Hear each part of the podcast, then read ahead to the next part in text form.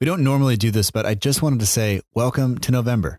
And while many of you won't love November the way I do, because, well, quite frankly, based on where you live in the world, according to stats, you don't celebrate Thanksgiving. Thanksgiving is my favorite time of the year. It's my favorite holiday because I get to spend time with my loved ones and the people I care about the most. And even if you can't celebrate, or even if you don't celebrate it, you can celebrate Movember. Movember stands for tackling prostate cancer, testicular cancer, men's mental health, and suicide prevention. Uh, and we all have a male in our lives or a man in our lives that we love and want to be around for even longer. So uh, do what you can to help raise awareness and support Movember. The Ugly Inside has done this for the past couple of years. Um, you can actually help them support it by going to mobro.co slash the ugly inside. The link is in the show notes. Uh, and by the way, I am growing a mustache for Movember. Uh, I am going to ruin my family pictures. Uh, so hopefully you don't have to. All right. So head over to mobro.co slash the ugly inside and help support. All right. Uh, now let's get to the show. You're listening to the Southampton Delivery po- po- Podcast, a podcast dedicated to the Southampton Football Club and all of the SFC fans.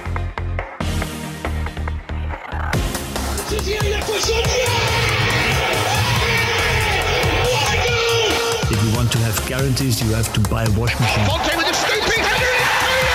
We don't lose a match, either we win or we learn. And today we learned. Abdacha! It's infield to Mane, 25 yards out. Lovely ball for Bella. Onside, 1 0. Buffon shot. Oh my word.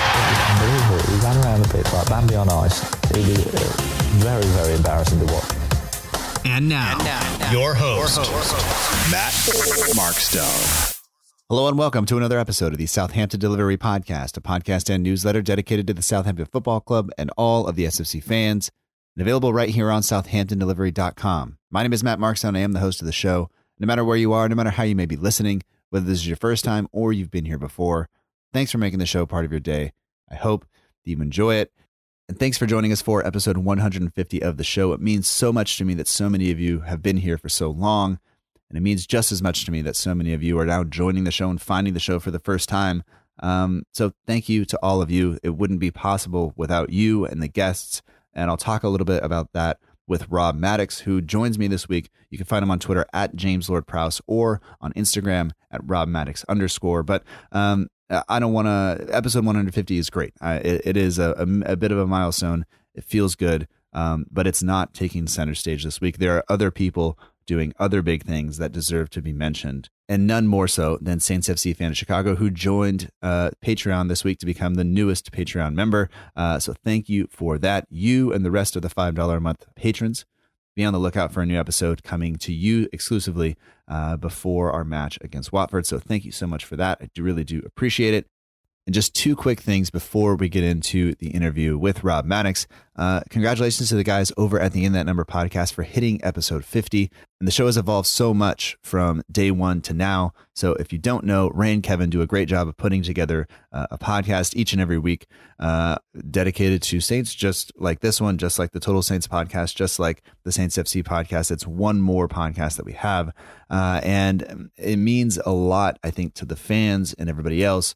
Um, there is a, a, little bit of a community between the podcasters that, that is nice, but um, the coverage of the team, I think, is important. And now more so than ever because we're losing Adam Leach. And Adam wrote his final verdict for the Southern Daily Echo. He covered his final match for the Southern Daily Echo. Uh, and the verdict is often the first thing I look for when I get up on a Monday morning. And I'm a little bit sad now that I will not have that from Adam anymore. And I think, uh, as I wrote about in the newsletter uh, last Friday, I think it's it's vitally important that we continue to have somebody to cover the the, the team each and every week that has that access that the Echo has, uh, because I think that now more so than ever, it is very very uh, kind of important that we hold the team accountable, we hold the club accountable uh, for what we see uh, and what's going on. Uh, both on and off the pitch. So, uh, thank you, Adam, for your your dedication over the last 18 years, and best of luck to you. Um, and you know, I guess now we'll keep going forward. And this is the Thanksgiving season. I am very, very thankful to you for listening and supporting the show. It means a ton. Uh, and uh, although uh, in the United States and elsewhere around the world, this Friday is the, the biggest shopping day of the year uh, for many people.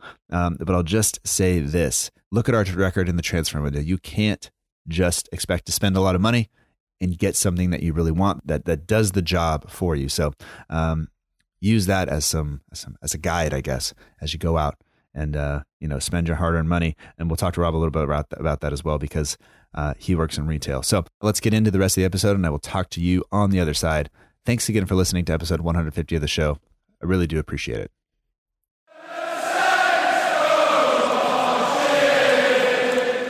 We'd like to welcome back to the Southampton Delivery Podcast, Rob Maddox. You can find him on Twitter at James Lord Prowse or on Instagram at Rob Maddox underscore. Rob, uh, we're talking just a few hours after the close of the Arsenal, or the final whistle, I should say, of the Arsenal match. Uh, a 2 2 draw, and I'll say a disappointing 2 2 draw, I think, uh, based on the way that uh, you know you and I feel right now. But um, yeah, we're recording now because you got to go into work tomorrow because retail at, at Curry's and this time of year, it's a you got you got to be there. Oh yeah, I mean it's stupidly busy. I mean, do do me a favor, everyone, if you're listening, just go buy online instead of coming to store. please. You'll save me so much. Um, but yeah, it, it, feels. I mean, at this point, the game feels more like a defeat than a than a win. Um, but yeah, Matt, I just like to congratulate you on you know your 150th episode. That's uh, something to be proud of. Something to be very proud of, and I, I think the whole community thanks you for that. Oh, well, I, I appreciate that very much. It's been it, it hasn't been a solo effort, even though I'm the only one you know officially doing the show. Because without guests like you and and everybody else, this would be the. Uh, I mean, no, I don't think I don't think I would do it if it was just me. If it was just me talking into a microphone, that's not that's not yeah. why I do this, you know. So this is uh, it it means a lot that I have I haven't had 150 people on here, but I've had a, a lot of well over 100 people join the show, and to to have people contribute and be able to talk about the team, I and mean, that's that's really what it's about. So. Um, so thank you. I appreciate that, and thanks everybody for, yeah, for listening. Um, thank you. And I was telling was telling you beforehand, I think in 150 episodes, I think this is the first time I've ever double booked uh, the show. Um, I, yeah. I forgot to write down. I was supposed to have Tom on here, and I feel I feel really bad. So Tom, I'm sorry. Um, sorry, Tom. It's yeah, I not not the way I wanted to wake up this morning, but it, it's it's all right. Uh, we'll we'll get Tom on soon. So, um, anyway, we we, we have a couple of things to talk about. Um, I mean, aside from the match, uh, there's also you know rumors and links and, and everything else about selling the club or not selling the club. Um, but uh, I do also want to talk a little bit about Adam Leach leaving the Southern Daily Echo and uh, mm. what that means. I think for our coverage of the of the team. But um, I mean, for you coming back from the international break, what were I, I guess what were your expectations of the of the club? We, this is the second time we've gotten a draw. I think coming back from the break. I can't remember what happened the first time we came back, yeah. but I know we got a draw against Wolves. I think last time. So uh, I mean, what were you expecting the team to to show up like, and and was that lineup, I guess, what you what you wanted to have happen? I mean, I, from looking at the lineup, I don't think it was what anyone expected. Um, to see, I, some people had it down as a four-four-two, some people had it down as a four-three-three. I was excited to see Obafemi start, and I thought he played out absolutely out of his skin, but we'll get onto that later. Um, in terms of coming back from the international break, obviously you're going to see with teams that they look a, lot more fresher, that they've worked on stuff. And I think we needed the break to just kind of reset because I was at the Everton match and the first half, that was the worst first half of football I've ever seen. That is the worst first half of football I've seen at St Mary's, which is saying something um, in recent form. But I mean, we, we, we, we go into it, we go into away matches with a lot less pressure. I mean, I was reading today, um, if you take out home home points and home home results, um, we're eighth in the league for if if only away matches counted, but you can't you can't really expect much going into going into this. we we are the worst defense in the league. We've conceded 23 goals in seven games. And We've lost six of those games. It's ridiculous. Um, it's a hard time, but I think the international break came at a good time for Ralph just to sit down, take a breather, and work with what he's got.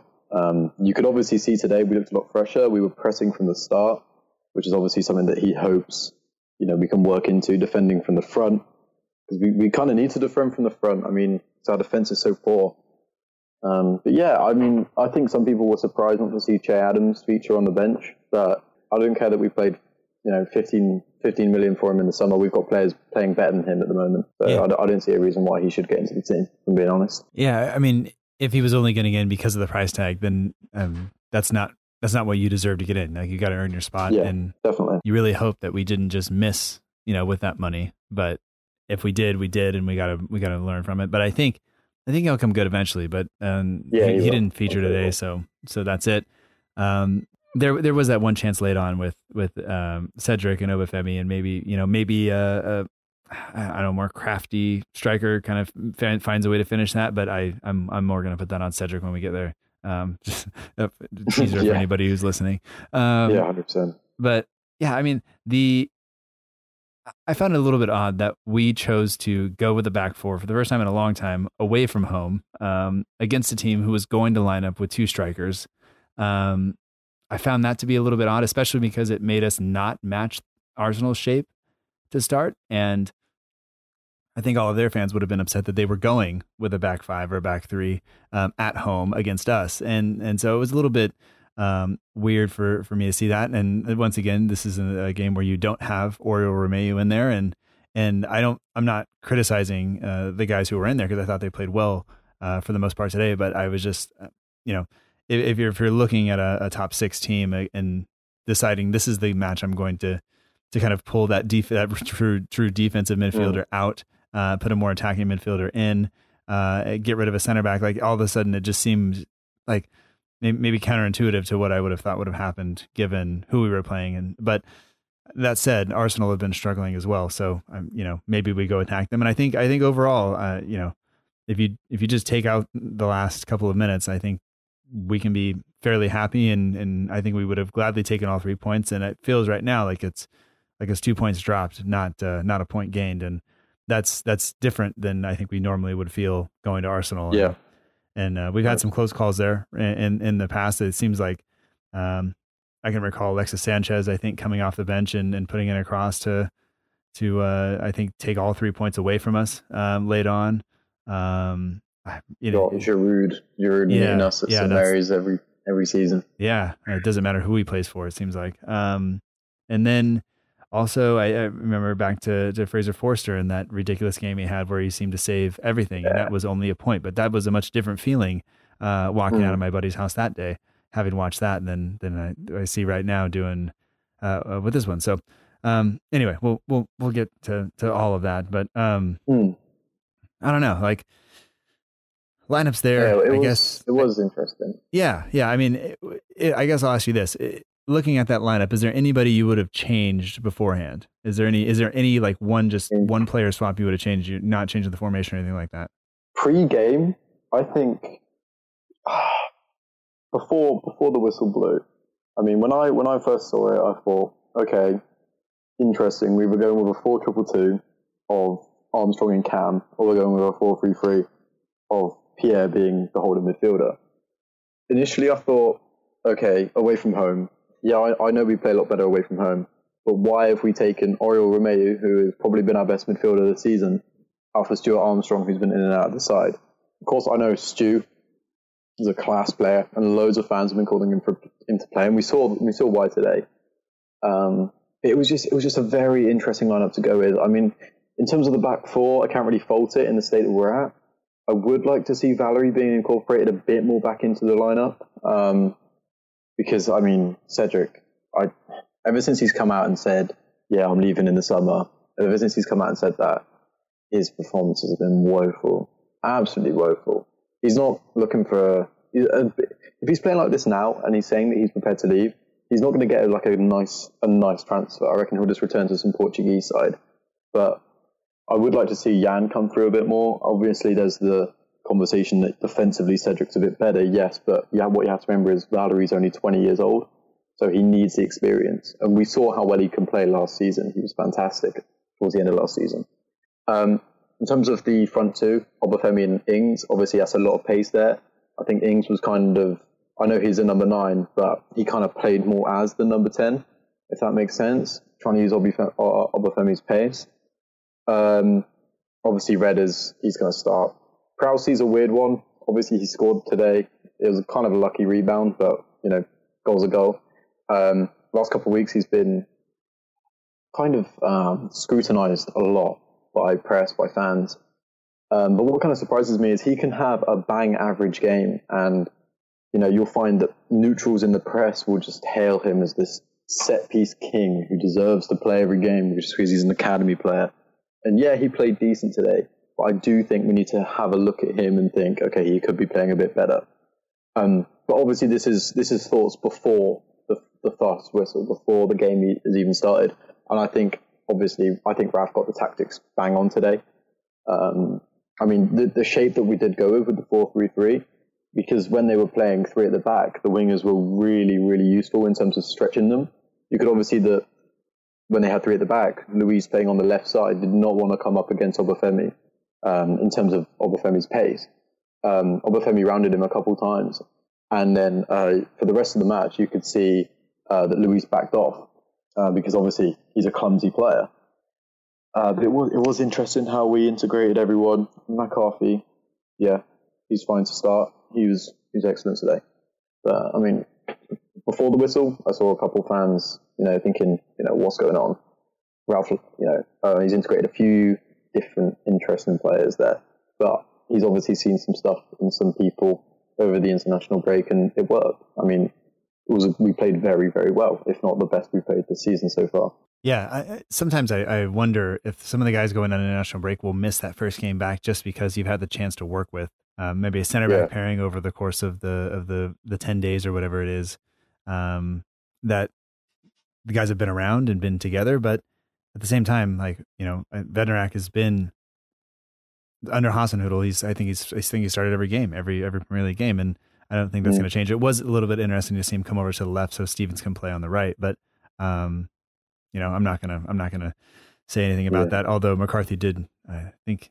Well, no, the ball the ball took Bednarek out, and then uh, McCarthy took uh, Stephens out. Uh, it's like yeah, he punched him, didn't he? Yeah, yeah reminiscent of Swansea away a couple of uh, yeah, seasons oh, ago for Bednarek. So um, anyway, um, so I mean to to start to start the match, it it, I mean, Armstrong had to go right away, right? Like that that shot mm. was wide, but we it was we, what we, yeah, we needed to see that. Yeah, it pressed up energy.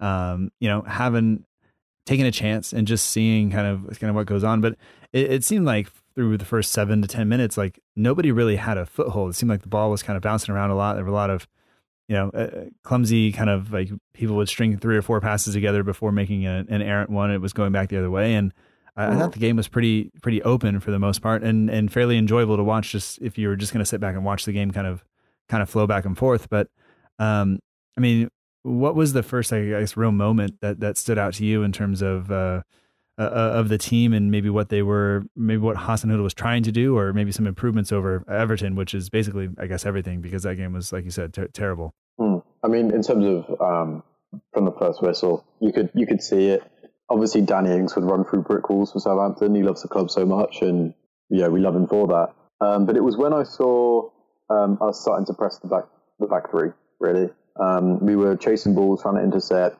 As you said, it was quite a slow start game. So in terms of someone getting a foothold, obviously the pace was fast, but um, players couldn't really string passes together. And I feel like um, when when we first started, it was obvious that we'd worked on press. I mean, you could see uh, I remember when Ralph was speaking a couple of days ago, he was speaking about pressing triggers. And uh, you could definitely see from passing forward to a long ball from Stephens or whatever, we were pressing the back three as, as much as we could. And that reminded me an awful lot of when we played Arsenal on our first Ralph's home first home match last season. Mm-hmm. I remember watching the videos of uh, Armstrong pressing against Bellerin. When we saw that again today, it was really good to see that you know RB Southampton may may or not be. Um, but finally, finally got that charisma back. Obviously, it's only one game. We'll see how that goes. But it was a very, very scrappy start to the game with lots of cheap fouls. Obviously, you saw Ingsy's yellow card. Don't know why he left a leg in. Um, but I felt I felt like the midfielders were very eager to shoot today. Whether that was because of what happened at Man City in Prowse's goal, you know, when Armstrong shot on the greasy surface and Ederson scored it, um, you said about Armstrong, you know, Pierre had to go, Prowse had to go from even the halfway line, which was strange to see. Um, yeah, it was a very scrappy start. Um, I thought we looked good in terms of our shape, looked very good. We'll get onto our shape later on defensively, but overall it was it was a good start. And we, we definitely started on the front foot as you would to Hove away from home. Yeah, yeah. I guess now the, the the first real moment that comes up is is Ings's goal, and um, you know, Arsenal were appealing for I, I don't know if it was a foul elsewhere, but but we get the the foul. Bertrand is alert enough to put the ball down, and they kept replaying it on on the American feed. The ball was was moving slightly as Bertrand took it, but I think that just that couple of moments there for Bertrand to see Ings for to play it quickly to and for Ings to be alert enough to just turn and I mean he obviously wasn't expecting it, but his reaction is is is fast enough or quick enough for him to turn and just run and then you know get a little bit of luck to get it off the inside of the post just enough to put it into the, into the net. But I mean that's the type of goal that I would normally see other people score against us. And so for us to to be able to turn that around and and go up on Arsenal like that and take advantage of their kind of vulnerability, right? Like that that meant a, a lot to me, and I think that changed how I felt about um, how I thought the match was going to go because I was not overly confident um, going into the match. Just for some reason, I didn't quite feel like like we were going to be uh, to be able to do it because we hadn't been, you know, you look at what we did in Everton, it just wasn't it wasn't good enough. So um, to see that from the team early on, I thought was uh, was a big plus. And then I was just hoping we could uh, you know continue to carry on. And we didn't. To, to our credit, we didn't just sit back after that. We kind of kept in it and kept after it, and I thought that was good. Yeah, I mean, the goal, the goal, the goal was a good. It was a good one to see. Um, for Bertrand to have you know, the initiative to do that. Um, obviously, we were lucky that Luiz was caught lacking. Um, but I really liked Ings's confidence because uh, when when the ball first gets released to him, he gets his head up, he sees all the Obafemi, but then he also sees I think it was Bellerin or Tierney coming in. Uh, oh, he's obviously going to intercept that. Yeah. So I really like his confidence in front of goal at the moment. What is he? Eight, eight, uh, eight goals in seven games or something ridiculous. I think he's positive at the moment. Um, but he is he's he's the striker we need, um, and he's the striker that, that we paid for. I mean, twenty million. We're, we're paying for a good striker here. Um, yeah, I thought after the goal we we we normally sit back. I mean, especially at home, we normally sit back quite deep. You know, try and try and do what we do against Man City and just launch balls out of our box, just intercept everything, no press at all. But we did. We kept him on the front foot. he could have had another one with that shot from outside the box. I think it had a little bobble, flew over the bar. But it really, you really could see us scaring Arsenal's defence. Um, obviously, they're, they're not the best defensive side in the league, but they're still top, an established top six club. So that was really good to see. But we need to bring this energy into home games. Honestly, if we if we play today like if if we play like we did today against the likes of Norwich, Watford, teams that we can really break down and exploit their weaknesses, then I think we should be fine for Christmas. I mean, we've got we've got the the squad depth in front of in in terms of forward players to do that. Um, but I mean, yeah, it was it was it was good to see uh, the Bertrand to, to do that because he it shows that he's alert. Normally, we would just let Ward-Prowse swing a ball in and then no one get their head to it and it just ends up as a goal kick. But he he thought, yeah, screw it, let's get Ingsy in, and it paid off. It's just I think the my biggest worry right now is consistency. Like we yeah. have seen us play the way we did against Everton, um, and I think we've seen that more often than we would have liked. Even though Everton was, I think, an extreme example, we've seen then us play the way we did today for for the majority of the match. I think that's actually probably the norm as we play pretty decently for for a lot of the match, and then there's just a few moments where we can't hold it together, whether it's concentration or whatever it is, and and we allow other teams to to you know the the opportunity to to to take take something back from us. So I think going forward against Watford, we just have to come out and realize like it's not about what they are going to do. We we need to just impose ourselves on that. Um, same thing at Norwich or with Norwich, and then and then away to Newcastle, where that seems to be a, a terrible place for us to go recently. So I'm I'm hoping that uh, you know mm, we go in there and do yeah. okay there, but uh, we will we will have to wait and, and see how that kind of unfolds. But um, anyway, Arsenal come back. Uh, I guess out of nowhere, kind of, and come in for yeah, for, for their goal, right? Um, Tierney with a uh, the cross, the shot from uh, Aubameyang is blocked, um, but then Lacazette is allowed to collect um, the rebound and, and ties the game. And, and that's what a striker of that quality is going to do. You know, like between Aubameyang and Lacazette, you have to mark them and Aubameyang was too open. Uh, Bertrand did enough to to I think get the block in, but then nobody's tight enough to to Lacazette, and we allow him to bring the ball down and and, and shoot. So I think is that. I mean, because the cross came in and, and it went across and it's a rebound, are we are we now going to be critical of, of people not being tight enough to to Lacazette, or is that is that too harsh on on players who are kind of scrambling back and just trying to get in the way of a shot? I guess. Well, I mean, players scrambling back.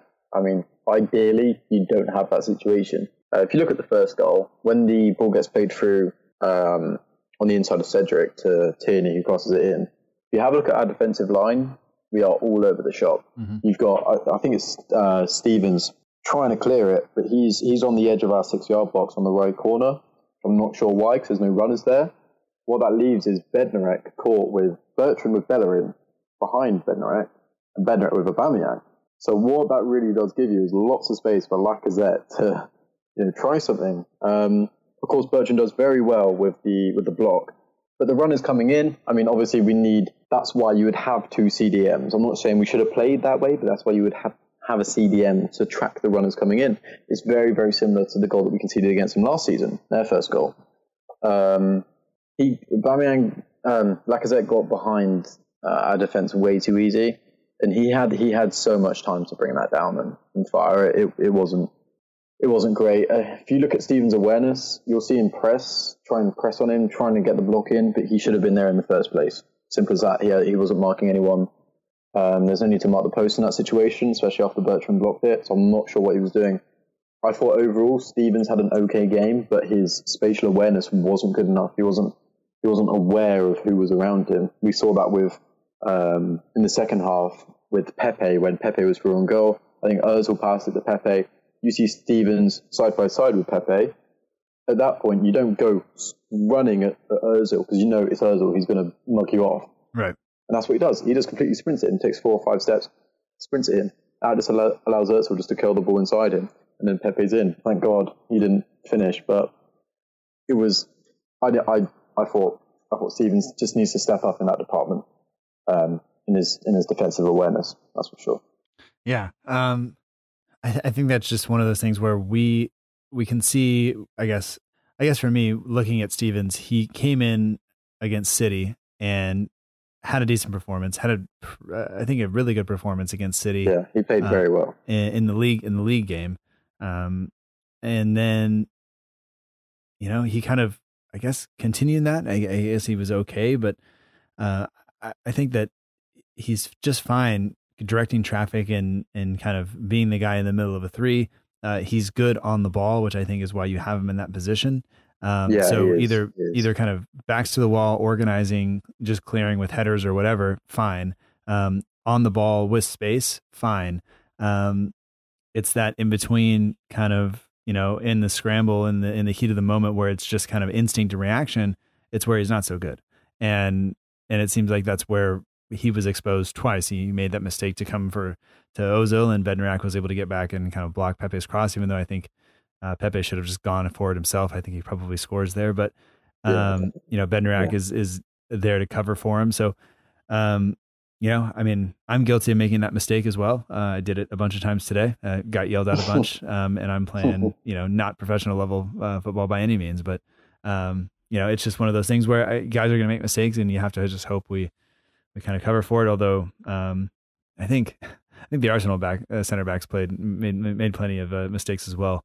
Um, yeah, definitely. Yeah, And and Glenn oh. Delacour will be happy that uh, you know Calum Chambers only played half the half the match um, because that's what he gets for going to Arsenal. So um, anyway, I, overall, I was I was pretty happy with with how the first half went. I thought that us playing with um, you know, I thought we were pressing well. I thought we were we were making life difficult for for Arsenal, and uh, I think that was exactly what we would have wanted to do.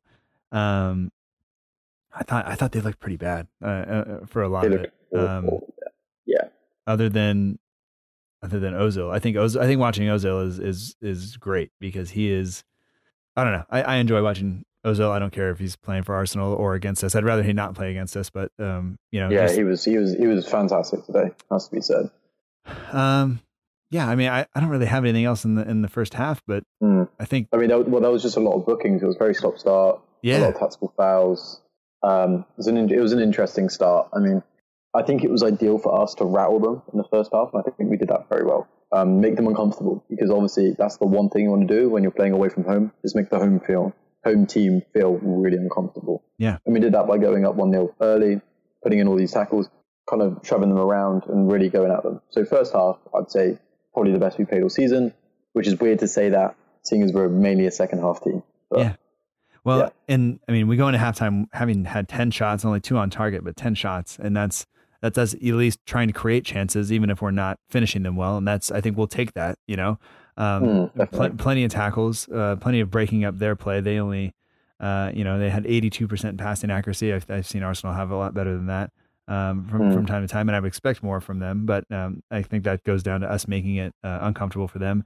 And once again, we committed more fouls, but they are going to get wind up with more yellow cards for one reason or another. And I think that goes down to when we're choosing to foul, when the the, the pressing triggers that are there, and if um, you know, you if you I think if you foul people at the right time in the right way, you kind of get away with it a little bit. And yeah, and and we did that. So um, Arsenal made a change coming out of halftime. Um, they pulled Chambers off. They put Pepe on. Uh, they changed their shape a little bit, and they have that that two on one kind of right away, which is what we were talking about with um, with Stephens kind of making that mistake toward stepping towards Ozil there. Um, I mean, they, they Arsenal looked like they had a little bit of something else in coming out of halftime. Um, but we were right back in it. You know, that, that, that, that interception kind of happens and we go right down the other end and, and yeah. Redmond's down there and forces a uh, save from, from Leno. Um, and then we go right down the other end again and Pepe goes close again, uh, into the ground off the bar. And, um, Obafemi picks up a, it gets fouled in the aftermath. And it just seemed like we were going to go end to end and kind of you know, be engaged, be ready because God knows what's going to happen over the, over the course of the next 45 minutes. Yeah, it was, it was a crazy start to the second half. I mean, um, you wouldn't expect Pepe to score that. I, I didn't think he had any right getting as close as he did. He did very well. Um, the bicycle kick into the floor. Um, I thought chances in the second half, uh, in terms of us, I thought we had, obviously we had some very good chances later on. But, um, earlier on, I thought Redmond was right to test the keeper. Uh, I thought our link up play was nice. I thought we had good press from the midfield and upwards. I thought we were linking passes together using Danny instead of more as a, as a getting behind striker. I think we were using him more as a link up play to bring the midfield and the wingers in, into it a bit better. Um, see him playing more of his back against the goal, which is, I mean, in terms of Ingsy, he can do both because he's strong enough to do that, and he's he's got the passing. We've seen how good his passing is; it's very very good.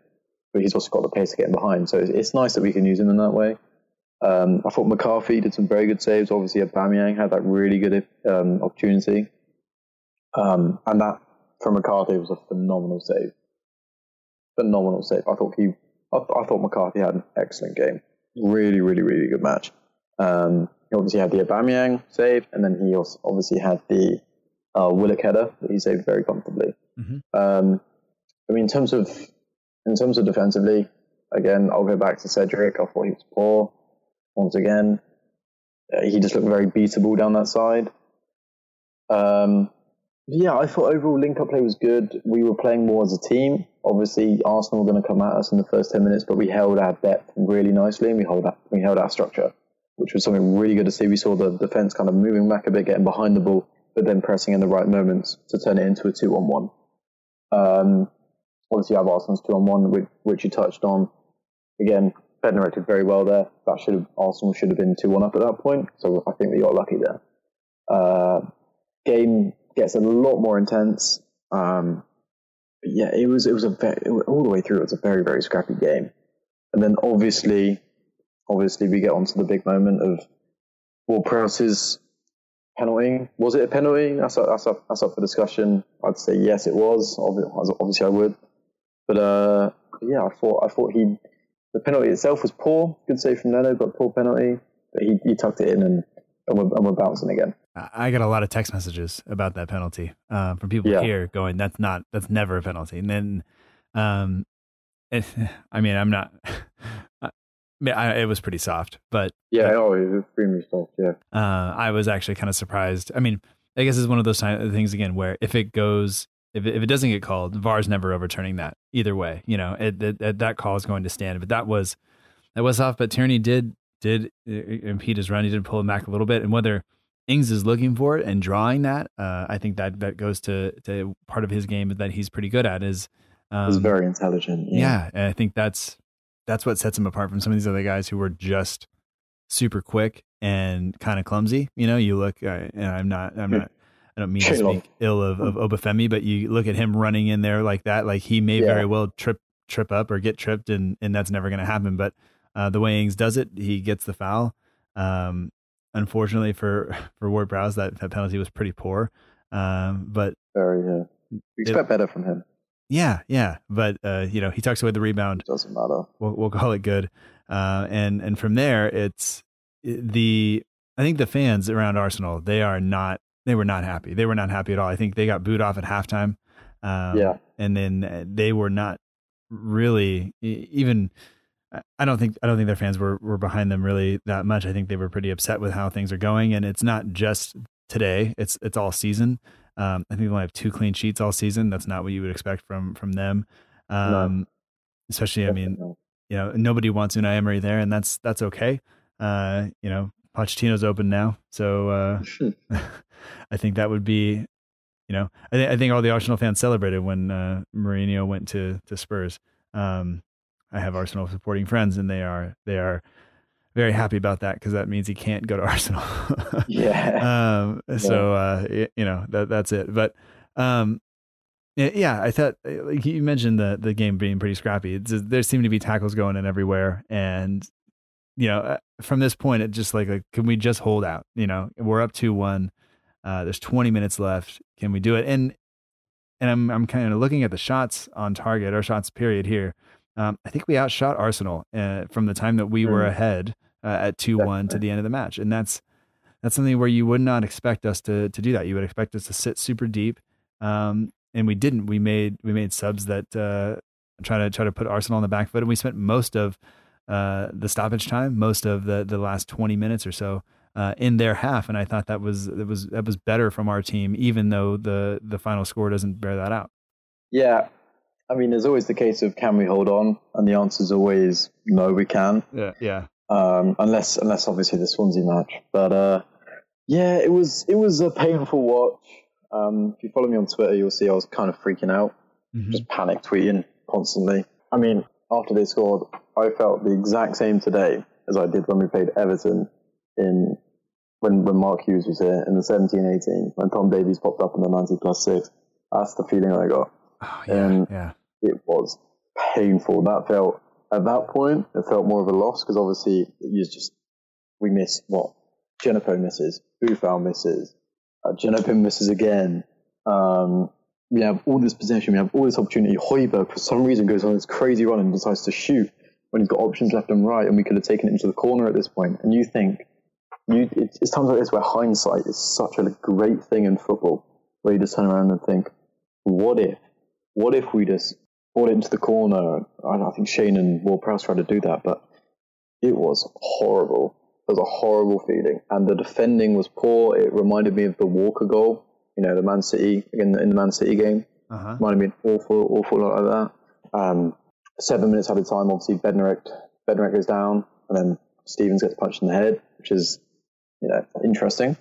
Um, but, oh, just yeah, I was I was speechless. I was angry, disappointed, frustrated. But hey, we would have taken a point before the game anyway. But it's the way it's the way that we drew was yeah, we should we should have been three one, four one up. that's horrible. Yeah, I, I, think that's the most disappointing thing is we had opportunities. We we did the the appropriate thing in that we stayed out of our own half. You know, we didn't just sit back and try to absorb pressure. We went forward. We mm. attacked. Mm. We we created opportunities to put the game away, not just see it out, but put it away, and that's a big difference. You know. Yeah, and massive. and I think that that shows where it's at. But then you just see the kind of lack of whether it's lack of confidence, whether it's lack of quality, just, you know, um, I think that's what hurts because we were so close to, to just driving the nail, the, the final nail in the coffin for Arsenal. And, and potentially, I think I tweeted going into the stoppage time, like Unai Emery has seven minutes left in his Arsenal managerial career. And I should probably delete that yeah, based on what happened. But I mean, that's, that's really what it felt like. Arsenal didn't look like they had an answer. And, and for us, I think that's, that speaks volumes because we haven't had that yet. And you go from the first half of, of the Everton match where uh, Hassan was literally standing on the touchline yelling at people to press and we're not pressing to uh, jump to the last t- 17 minutes of this match, uh, stoppage time included, where we are going forward and and applying all the pressure where you would expect us just to kind of hang back and and and be just under siege basically and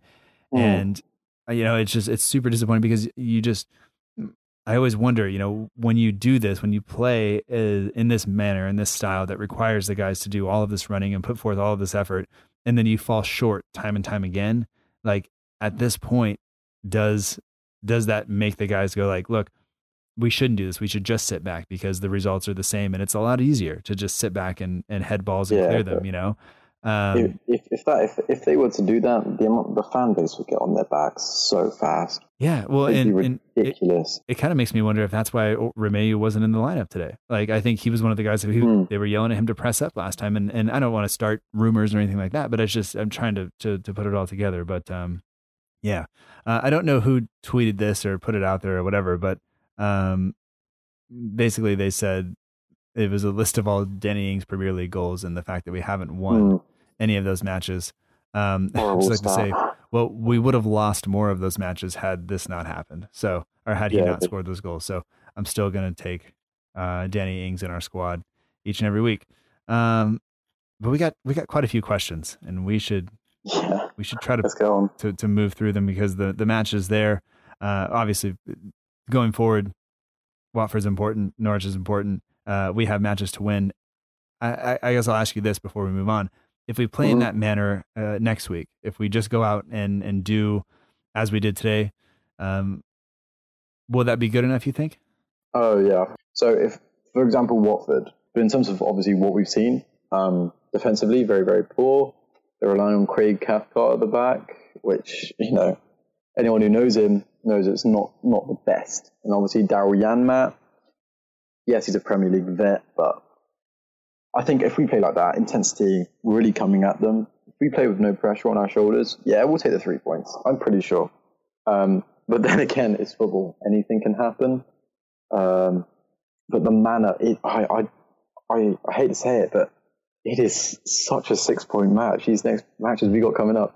I saw Carl say, um, say earlier, if we can win both these matches, we'll we'll jump out the, the bottom three very fast if we play like we did today.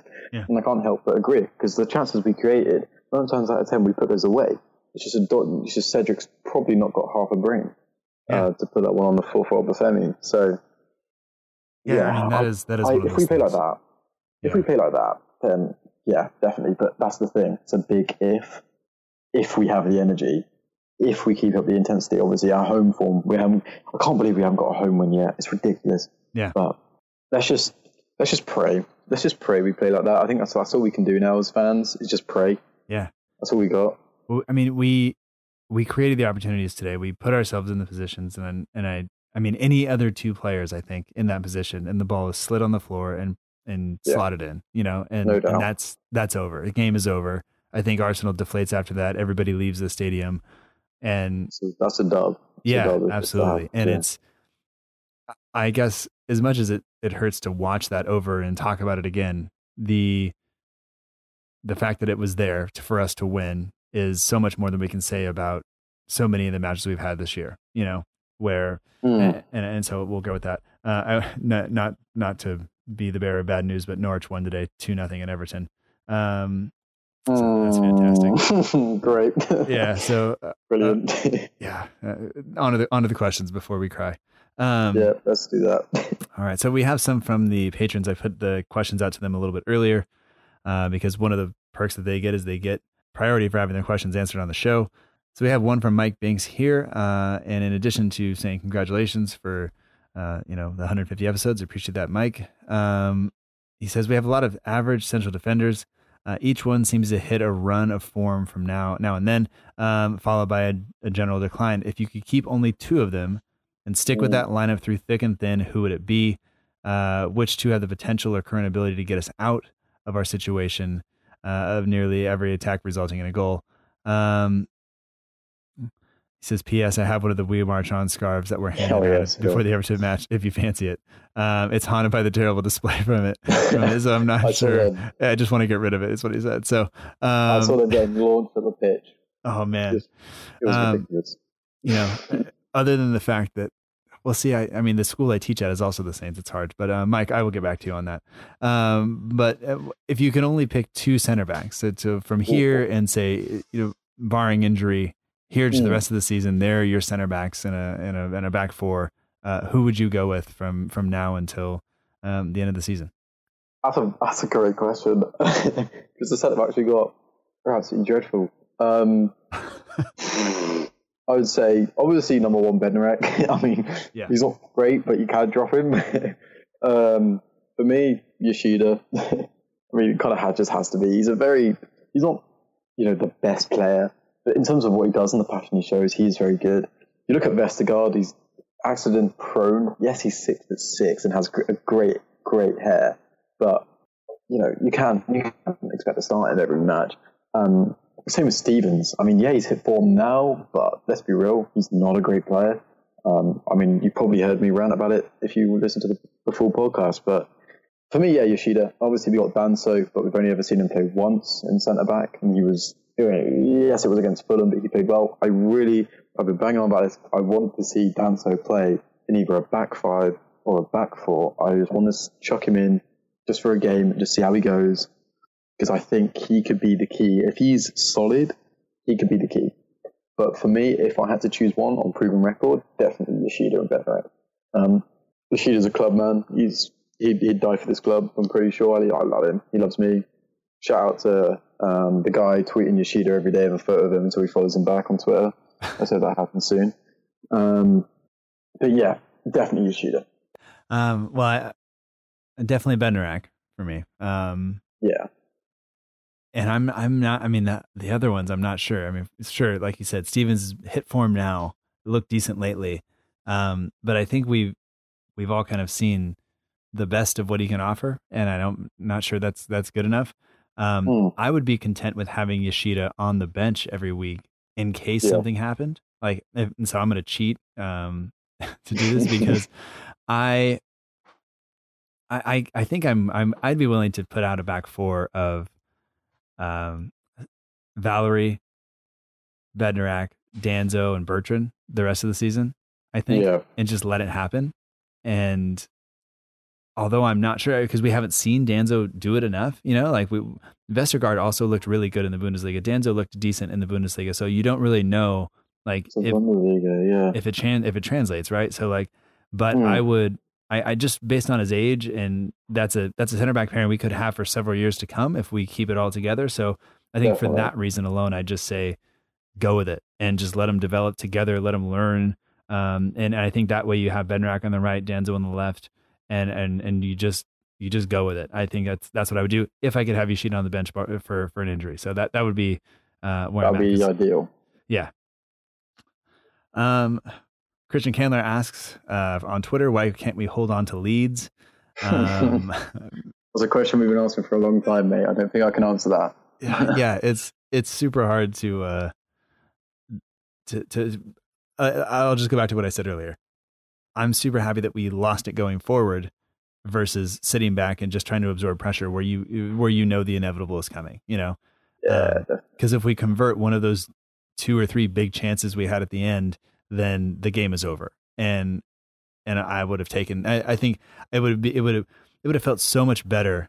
I think to, um, I don't know. I I guess just the the sense of relief you get if you hold on to a lead like that versus oh, the confidence, the absolute yeah. joy you have when you just go and take it from someone like that. When you just drive the ball into the net for the third or fourth goal and you just mm. and everybody kind of knows, you know, I think that's a completely different feeling than just the relief and exhale and you know, can we do it again? Whereas I think if we keep creating chances like that, they will go in. And so I'll, I'll just say, I, I, that's what I'll, that's where I'll go with that. I don't know if that answers the question, but that's what, that's what we're doing. Yeah, I mean, in terms of holding on to leads, it's a very difficult arm form. I mean, as as Matt said, you know, it's good to go forward and press, and deservedly we should we should have won the game, but it it's all about mentality and character. If we can actually hold on, keep our heads, got to keep your composure at the back, um, keep the ball as much as you can. I think we didn't keep the ball as much. We could have kept it away from their players a bit more. But it's yeah, for for me, that question can't be answered in just a simple sentence. There's so much stuff going into it. But it was a good question. But let's hope we learn how to hold on to leads soon. It's ridiculous how many points we dropped. Yeah. Um, all right, let's jump down to uh, the Patreon uh, Discord channel. Uh, Kevin McGee says, as a Christmas present, you're given any transfer you want. Who would you pick? His 10 year old son, Sam, is desperate for Mane. Um, he says VVD. Uh, who would you bring in? Uh, past player, new player. Who, who would you who would you have in? Any transfer. Obviously, obviously, don't say like, "Oh, I want Messi." That's just dumb. Mm-hmm. Um, for me, I'd actually take Mane back. I think Sam's spot on with that. Liverpool's top goal scorer. You see the quality he's got.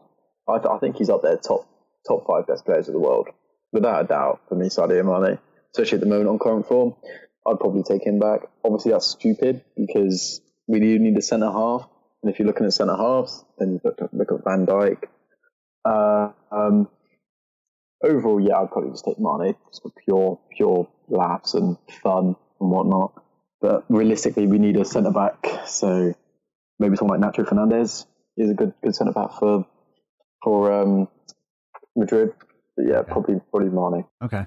Yeah, I don't, I don't, I don't know. I, I have a hard time like with the imagined um, players coming in. Um, mm.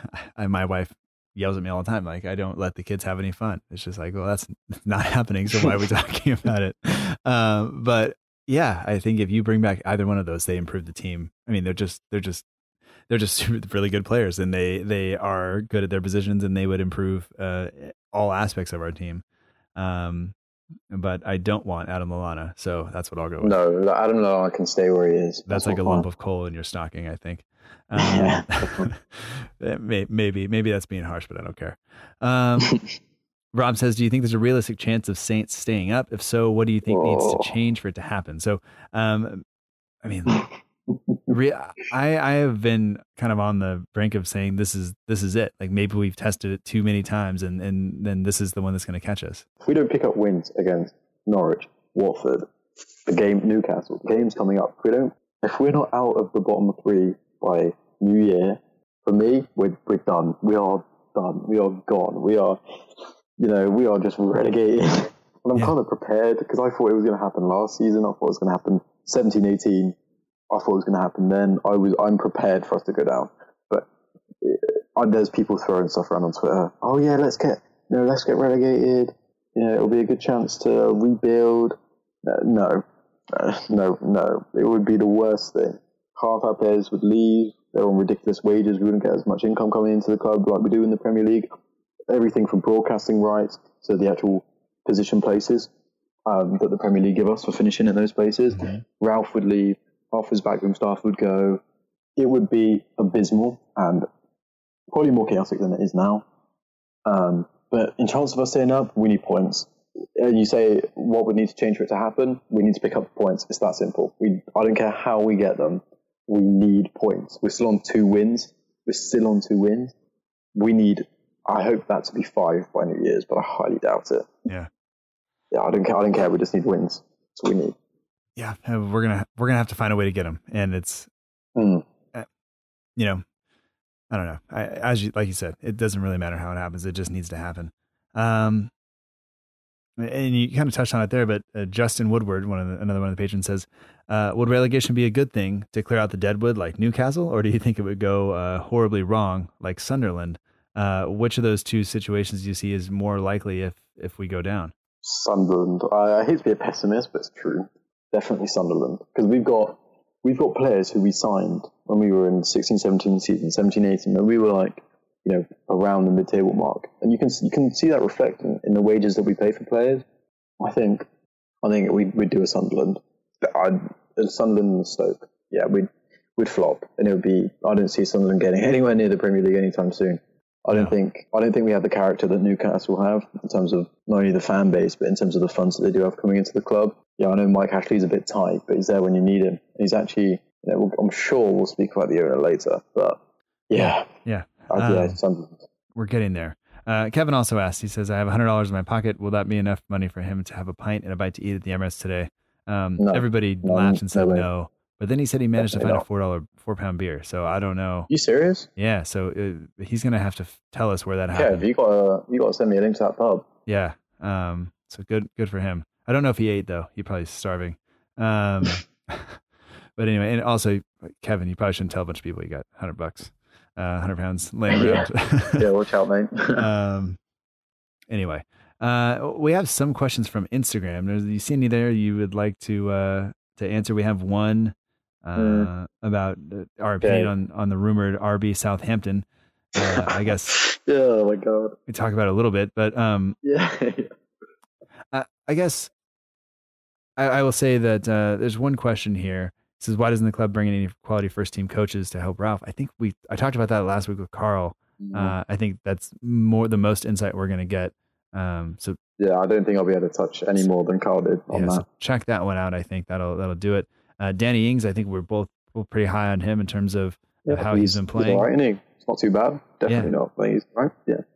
And then uh, what's your what's your opinion about South uh, rumor Oh. RB Southampton? And I don't know where this came from, uh, but it seems to be showing up. And I think it's I I tend not to like want to give airtime to just just to blatant rumor, but I think this just boils down to you know we've been linked with Aaron Long. We have you know sent Josh uh, Sims on loan to New York. We have coaches who have been associated with with uh, the RB brand, and you know we don't like the owner. We- we- so uh, all of those things put together, you start making the connection, right? Like, like I don't. It's, it, yeah, it's just. I think it's crazy. I don't know who came up with this, but um, would I be down for it? Would I? What's my opinion on it? I mean, in terms of changing our name, RB Southampton, I'm not too sure. Um, obviously, it would mean more funds into the club, a well-known brand. Uh, in terms of our style of play, we already play like an RB club. We already, well, I say we try to um, play like an RB club. We press high, we try and win the ball back in high areas, and we try and score as many as we can, which is obviously what Leipzig do. In terms of Aaron Long, I I read a bit about him. I don't think an MLS player is what we need right now, but for four million, you can't really complain.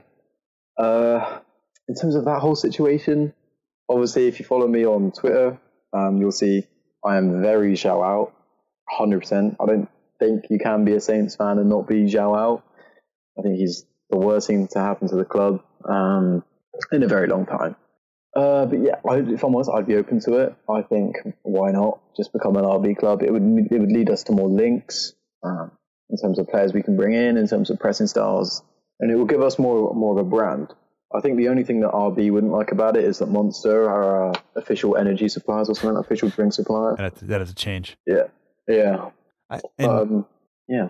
I, I I mean, for me, I think that I don't, I'm not the most well versed in, I guess the the Bundesliga or or what what happened, but I know people aren't happy with how that club kind of came out of nowhere. Was is is they just Money. yeah, and and you take a club Sure. that doesn't belong and you you pump a bunch of money into it, and make it something that it's it's kind of, you know, I, I guess I, I guess people are upset with that, and and not just because it's the money, but because of the way they went about it. I think, but Mm, yeah, definitely. but that that said, like you look at I guess what America has built on, and and you you know you take something and you pump a bunch of money into it and you make it good. Like that's what that. So like I, I have a lot of people who would be sitting if I kind of just showed them the story of of uh of Red Bull as a or RB because they can't they can't be Red Bull. Uh, in the Bundesliga, but if I, if I showed them that, they would they would mostly be okay with how it happened. Um, take just from a business perspective, you know. Um, Mm, from a from a football kind of fan culture perspective, I totally understand the, that it's tainted goods. And uh, I saw Chris Rand earlier point out that you know he wouldn't he wouldn't want that. He'd take relegation kind of I think uh, o- over it over over being associated with that. So statement. Yeah, that's a very big statement. I mean, obviously, um, I'm all for someone coming into the club and pumping money in. I'm all for that, hundred percent all for that. In terms of the ethics, obviously, you want it to be, you know, good. You don't want you don't want anything dodgy going around. um, because that, that would just give, bring shame to the club. But in terms of the whole owner situation, apparently João's been trying to sell us for the last six months. I haven't heard anything about that uh, since it got leaked, but just get him out. If, if RB come in now, then it's clean money that they're putting into the club. I'm all for it. Um, but yeah, I, I don't think there's enough out there for it to be legit. I mean, there's a few rumors, and I think Twitter's just absolutely ran with it. Yeah. And got too overhyped. Yeah, I think it, I think it kind of. I, I don't see it happening. I can see. I can see. There was a guy I read the other day on Twitter. Again, on Twitter. I'll say that again. Um, but the, before João came in, there was a businessman from Southampton who, who was interested into buying the club. Who's an actual Saints fan. I can't remember his name. Um, but he he might be interested again. I'm not sure. But that would be fantastic if we had a homegrown owner mm-hmm. instead of a Chinese man uh, who doesn't even say anything about the club. Yeah, just um, if you want to see more João propaganda, go follow me on Twitter. I'll be posting a lot of it, that's for sure. Um, yes, I think that's the, that's the overall opinion. Yeah, uh, and this this kind of brings me to, to the last thing that I want to kind of bring up here is that I mean, if we're looking for someone to keep the club honest, because uh, the club doesn't respond to us on Twitter. They don't, you know, they don't. Yeah. Inter- they, they they're not they're not answering my questions, eh, you know, or I think anybody that emails them with with questions about ownership or the club or anything, and you can see mm. the occasional fan forums that happen. The the the guy uh, that for the most part I think provides us with the most insight to the club um, through written, uh, you know, media yeah. is, Adam Leitch, and he. Adam he's gone now. I mean, the, the, this was his Arsenal was his last match, and I think a big big bummer.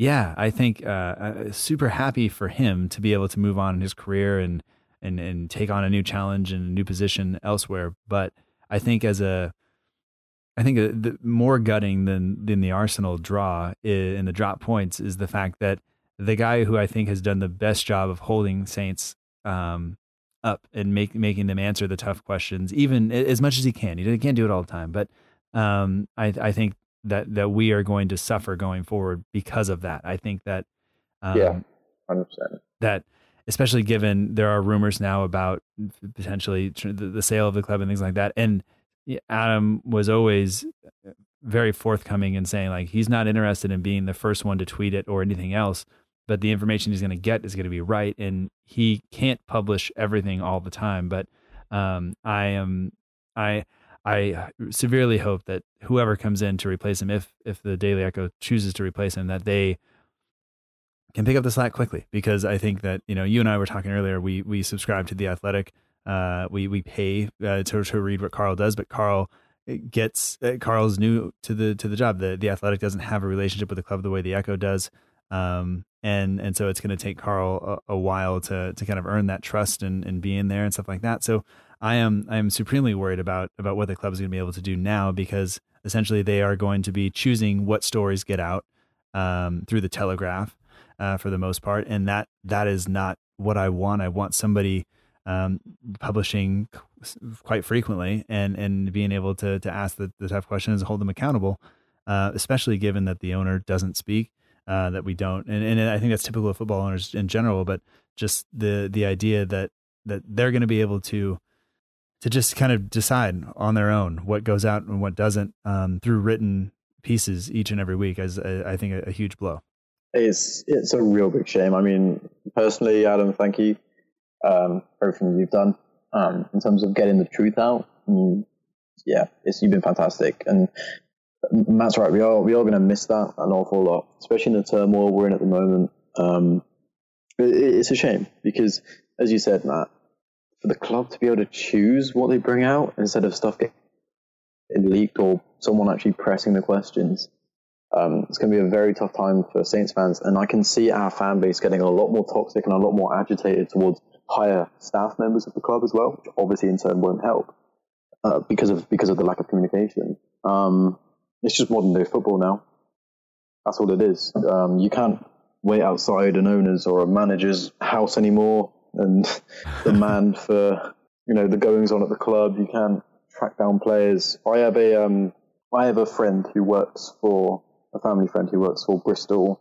Um, can't remember which which newspaper it is now, but it's it's one of the Bristol newspapers, which is a nearby city, and he covers Bristol City and Bristol Rovers. and he's, he's a journalist. He writes for both those clubs. Um, and he said mainly it's the agents that leak stuff. Yeah. But obviously, who are they who are they going to link it to now? You know, or what, what's going to happen with that?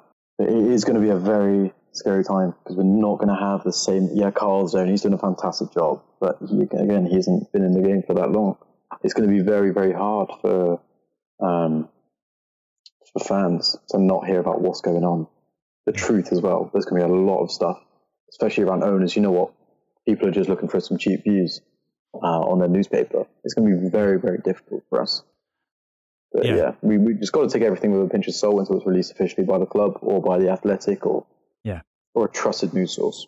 And sometimes I think that it people just think, well, it's, it's just you know, it's just sports journalism. Like it's not the same. And and but journalism plays a huge role in in how societies work and how democracies run and things like that. And you look around the world mm. at places that get to control the media that comes in or out and and I don't want to live there. I don't want to be a part of that. And No, definitely not. And I don't want my football club to be that way either. So um uh, that said, I, I mean, I, I, don't know. I mean, I'm, obviously, it's going to have very little bearing on what the Southern Daily Echo do. They're in a tough spot as a as a regional newspaper or local newspaper. That's that's been an industry that's been under under siege for some time. So um, they hopefully whoever is there will do the best job they can, and that's all we can ask. But um, we're going to need uh, someone to, to, to hold the club accountable, and whether that's us and and as fans and how we do that, because I mean, there's a lot of fan podcasts and things like that, but um, ultimately, you know, we are we're all feeding off of what the club is willing to release, and it's all how we interpret it and, and everything else. So um, we'll just have to wait and see. But I mean, I think I think we've done I think we've done it. I think this unless you have something else you want to you want to add or do you have any kind of closing thoughts um, or, or, anything like that? So closing thoughts. Um, if we don't pick up points soon, we're in trouble. Uh, big, big, big trouble. I don't care if any if anyone's listening to this, like in terms of players, if people know players, tell them we don't care how you do it. we don't care. Just get the points. Yeah. Just do it. Just put everything into it because that's all we can ask. Is if we put 100% into this, like we did at the second half of last season, we'll be fine. If we don't get points in our in our upcoming games, and I mean a good amount, not a few draws, we're talking nine points, twelve points before the new year. We are we're ball bagged. We are yeah. We we're yesterday's news. We're we're relegated, no doubt. Yeah. Well, hopefully by Christmas time yeah. we're having a, a slightly more positive conversation. Um, Let's hope so. Definitely. But, uh, but Rob, it's been a pleasure to have you on. I think. Thank you very much. This is number three for you. Um, yeah, number three, I think. Yeah, yeah. trick. So, well, thanks for being, thanks for being part of the of the of the show for as as long as you have been, and and coming on, and um, yeah, I think I I, I appreciate it, and and like I said before, like the the number of episodes doesn't happen unless people come on and are willing to to share their time, and uh, you know, you're you're keeping a late night for me to to be able to record this now. So I appreciate that. Um, no problem at all. Yeah, uh, anytime, anytime. Just just give me a shout. But um, yeah, on behalf of the Southampton community, thank you for for running the podcast. It's a really good outlet for people to share their views. Um, and it, it's a really good listen as well. But to have people inside the club, outside the club, fans in general, uh, to come on the show, it, it gives us a, a, really good chance. But yeah, congratulations on your 150th episode as well. I appreciate that very much, Rob. Thank you. no problem.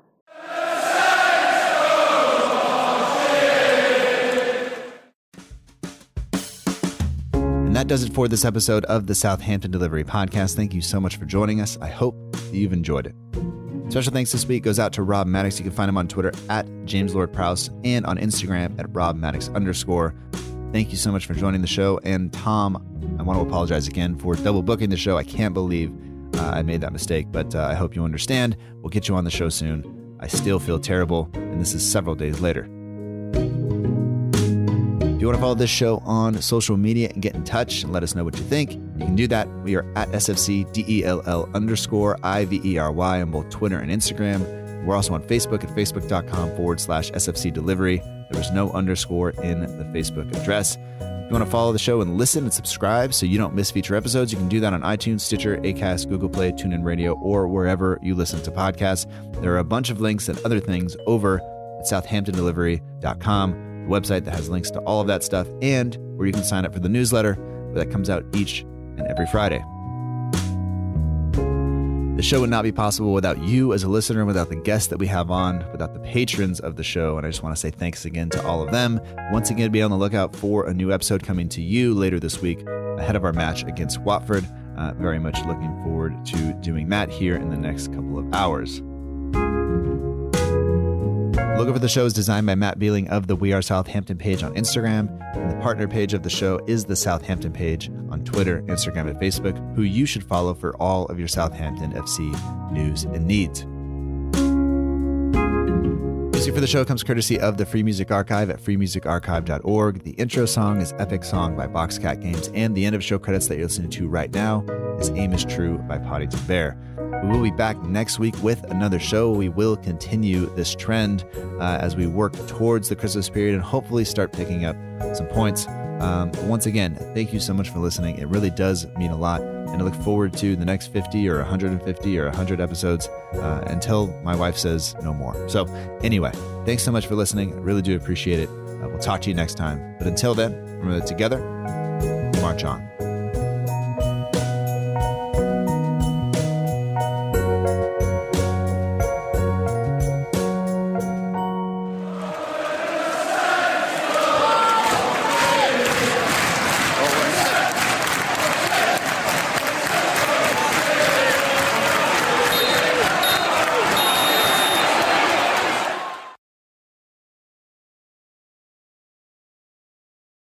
Jack, try to keep it down.